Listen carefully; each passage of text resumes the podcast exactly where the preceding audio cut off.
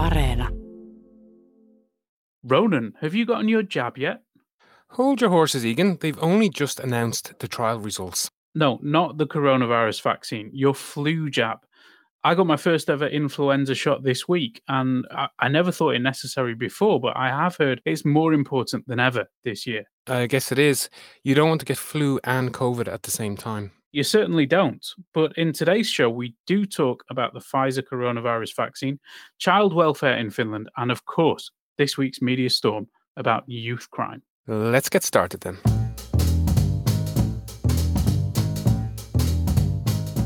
You're listening to All Points North, where we take a look at the stories behind the headlines.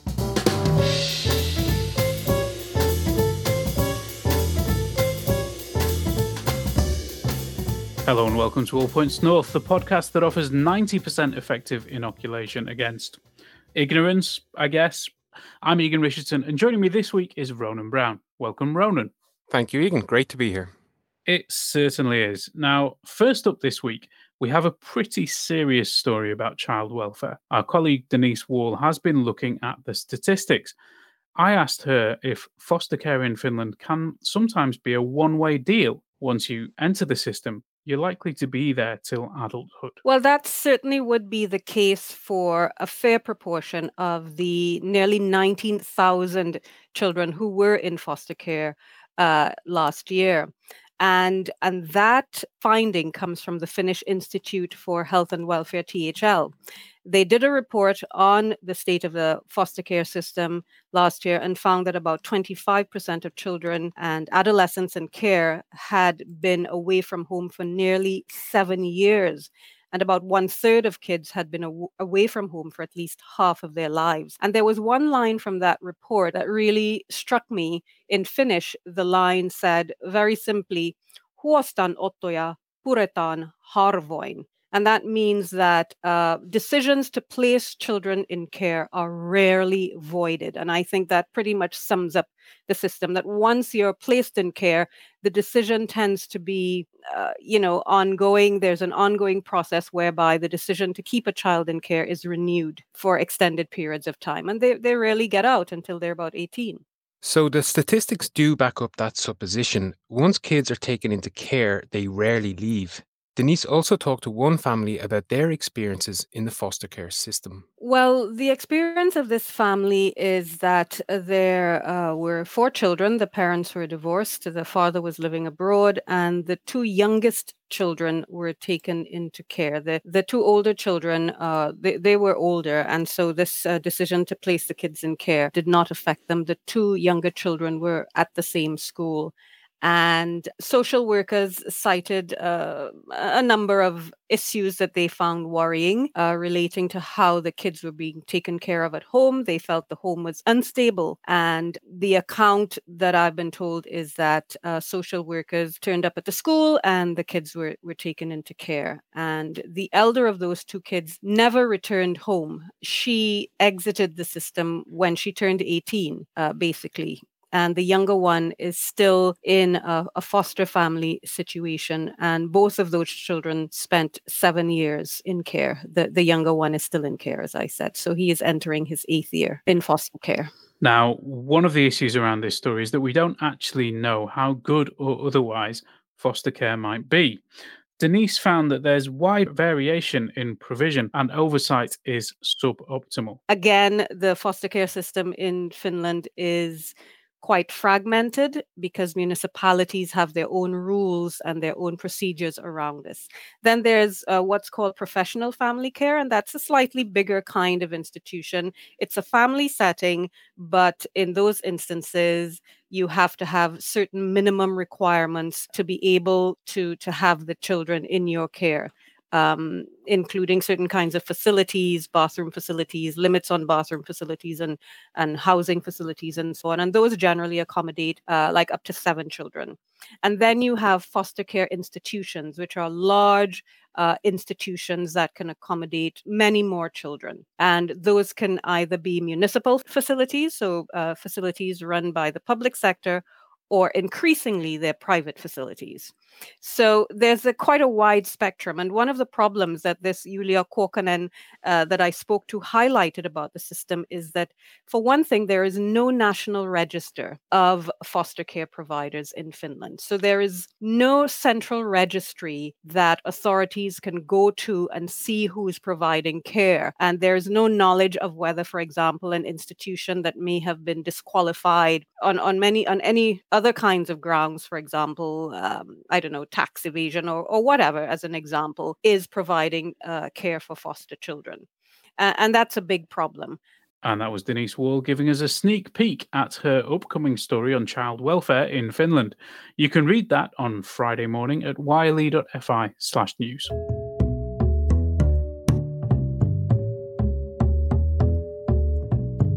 Now, there's been one story this week that has really set social media alight. There certainly has.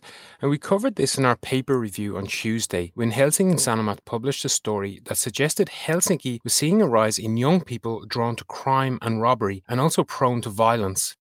Uh, what's more, the story suggested that many of these young people were from what the paper described as an immigrant background. It has been a bit of a confusing story, as it seems as though statistics suggest there's actually been a, a decline in youth crime recently. I spoke to Ville Seuri, a duty editor at Yle, to find out about this week's media storm. Is Helsinki really overrun with knife wielding, violent young immigrants? Uh, certainly not. There's uh, Helsinki is in general, Helsinki is a very, very safe city, and that's what we're very sort of like proud about it uh, as well. And I just talked to criminologist Matti Näsi from the University of Helsinki, and he told me that for, for years and years, the general trend on, on youth violence and, and violence in general, violent crime in general has been going down. Uh, but that's not really represented in the news or like the, the, the feeling of security that people have. At, at the same time, the feeling of security might have gone down. It can sometimes feel like we see a lot of stories about immigrants committing crimes, though. Um, why do you think that is? I, I don't know, and I, I really that's a good question, and there should be like more research done into it. But one of the reasons might be that there's like certain types of types of crime that make the news more often than others. Like if, if like violent crime on the street that happens to people who don't know the perpetrator is the kind of crime that will make the news. And unfortunately, those kinds of crime are the types where people born outside of Finland are overrepresented statistically. But you have to take into account if you look, look at look at like violent crime in in general that kind of violent crime is really marginal. Most of the crime happens between people who know know each other or in the home or wherever. But that doesn't really make the news.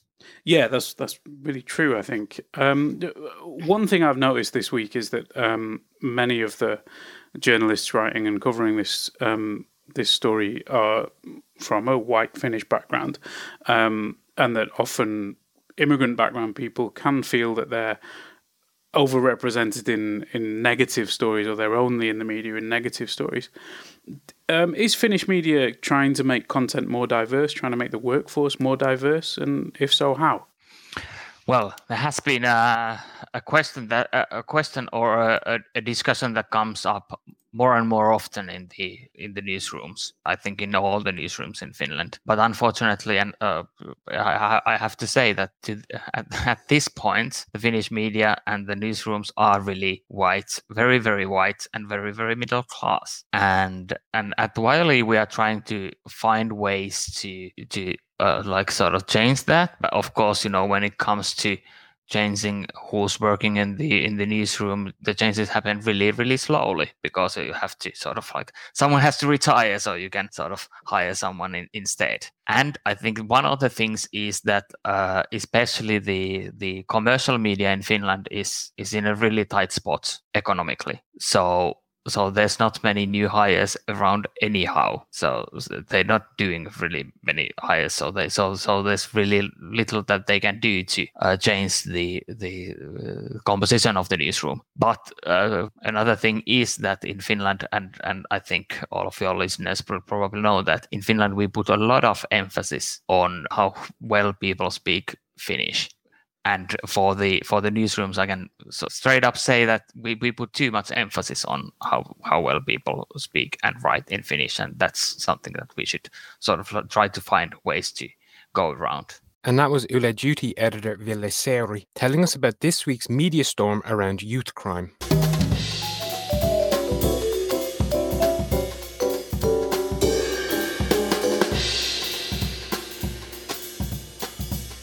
It's been an oddly quiet week of Finnish news so far, touch wood, but we have seen a few big stories. Should we round them up?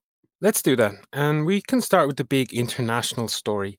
So, as Joe Biden's victory was confirmed over the past weekend, Finnish leaders lined up to congratulate the next US president. Both Finnish President Sauli Niinisto and Prime Minister Sanna Marin talked about how they were looking forward to working with the new administration. However, Finn's party leader Jussi Halla-aho was the only one not to join in the chorus. In a tweet on Saturday evening, he wrote in Finnish that people should stop insulting the losing candidate and his supporters. Two brothers were sentenced to 15 years in prison on charges of attempted murder and other crimes after attacking police in Porvoo last August.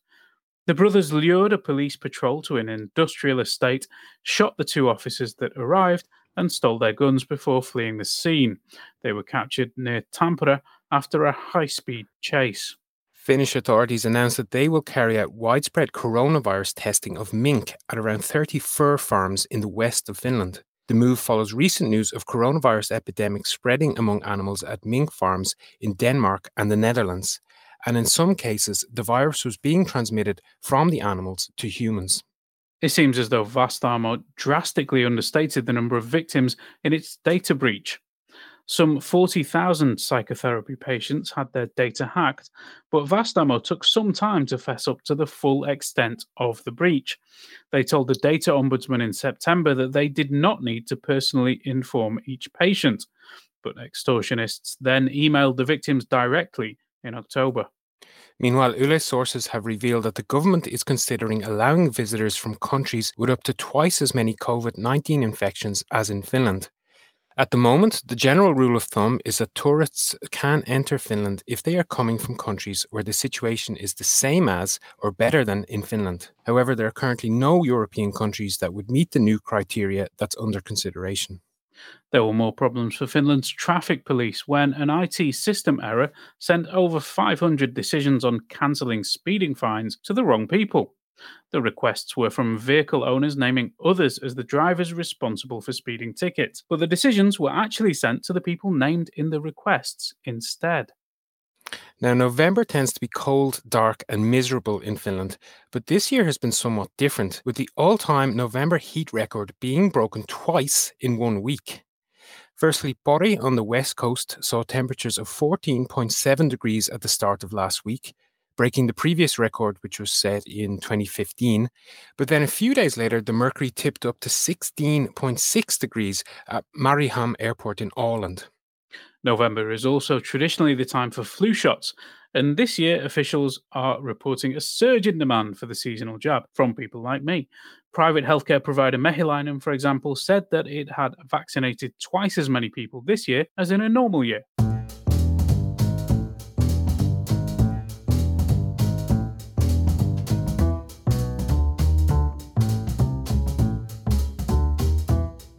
And of course, we couldn't leave you without some news from the coronavirus pandemic. But this week, it has a bit of a positive twist. Yes, we're all going to be vaccinated soon enough, right? Well, maybe not all of us, and maybe not all that soon, but the Pfizer vaccine did clear an important hurdle this week when the company announced that trials showed it to be 90% effective. That's way more than the 50% regarded as a minimum standard for a vaccine. But lots of questions still remain, and I asked THL Chief Physician Hanna Nohynek to explain what we know so far. Do we know who is likely to get this particular vaccine first, who it works best for? Who's gonna who's gonna be make best use of it? Those so. are things that we do not know. The the 90% efficacy was announced in bulk, so that we don't know the stratification on uh, whether the efficacy is different uh, in those elderly versus those young ones. They started the trials from 18 to 55 years of age uh, population, and then they expanded it to 65 to 85. But we haven't seen the stratification of the efficacy in those age strata, so that still needs to be seen seen. Also, it needs to be seen on what is the st- safety stratification and also on whether it prevents uh, serious disease versus mild disease. I mean, those are the kind of data that we're all expecting to see once the company is ready to share it. Okay, um, so you can't comment on this particular vaccine, but in principle, would it make more sense to protect the risk groups first, like the older people, people with? Oh yeah, yeah. I, I, think the any any vaccination program uh, needs to target to alleviate uh, disease burden, and here we know that the most deaths are among those elderly. Uh, most uh, serious disease are uh, among those uh, 50 above or, or really, I mean, it starts escalating very rapidly from 70 upwards. So if you look at the UK, for example, they already have said that they'll start the vaccination from just age based. They'll first vaccinate those above 80 and then those above 75 and then those above 70 plus the healthcare personnel that takes care of these kind of people and the healthcare personnel who are themselves in, in a vulnerable position because of their jobs in the front line on taking care of uh, uh, COVID patients. Um, it, it, sounds like there's, there's a very staged uh, rollout of the any vaccine that comes along, mm-hmm. um, and a lot of people are hoping to get back to normal at some point early yeah. next year. Is that likely or possible?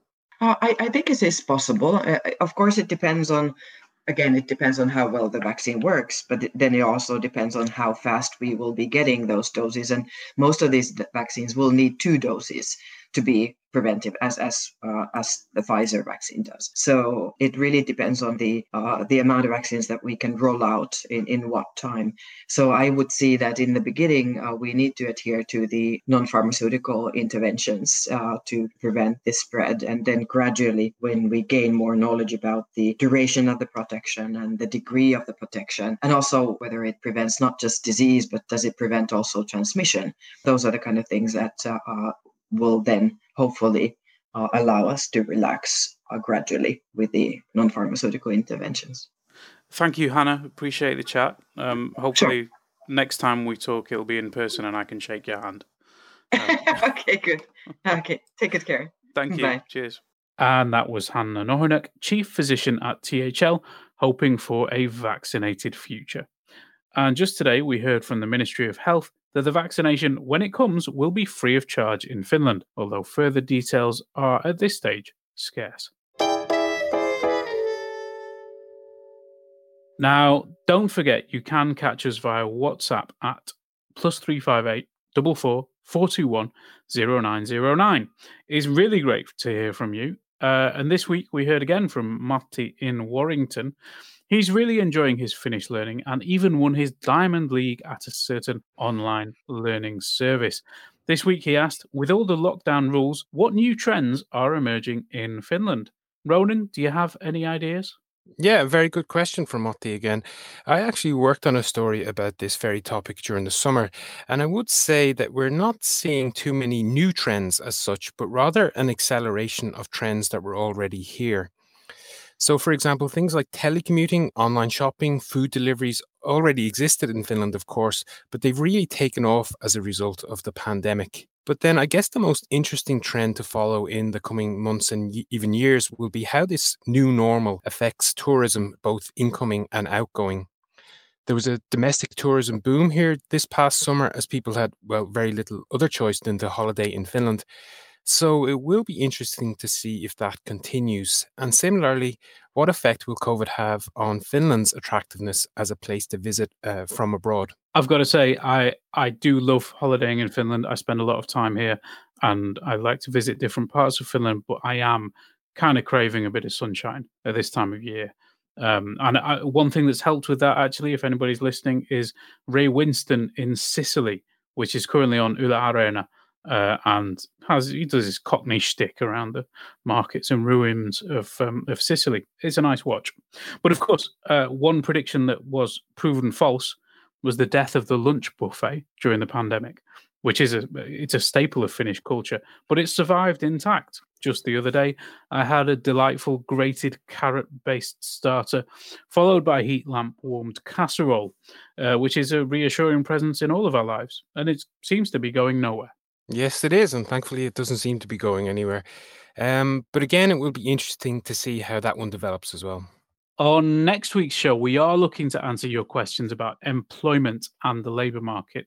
So, if you want to know more about minimum wages, income linked to unemployment benefit, how to get a new job, or negotiate a pay rise, please do ask us and we'll try to find an expert to answer your questions.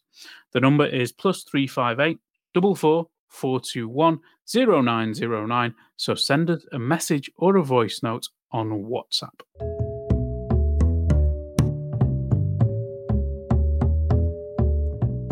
Before we go, we should mention that Finland's footballers beat France 2 0 in Paris on Wednesday evening, which can be taken as further incontrovertible evidence that Finland are definitely going to win next year's European Championships.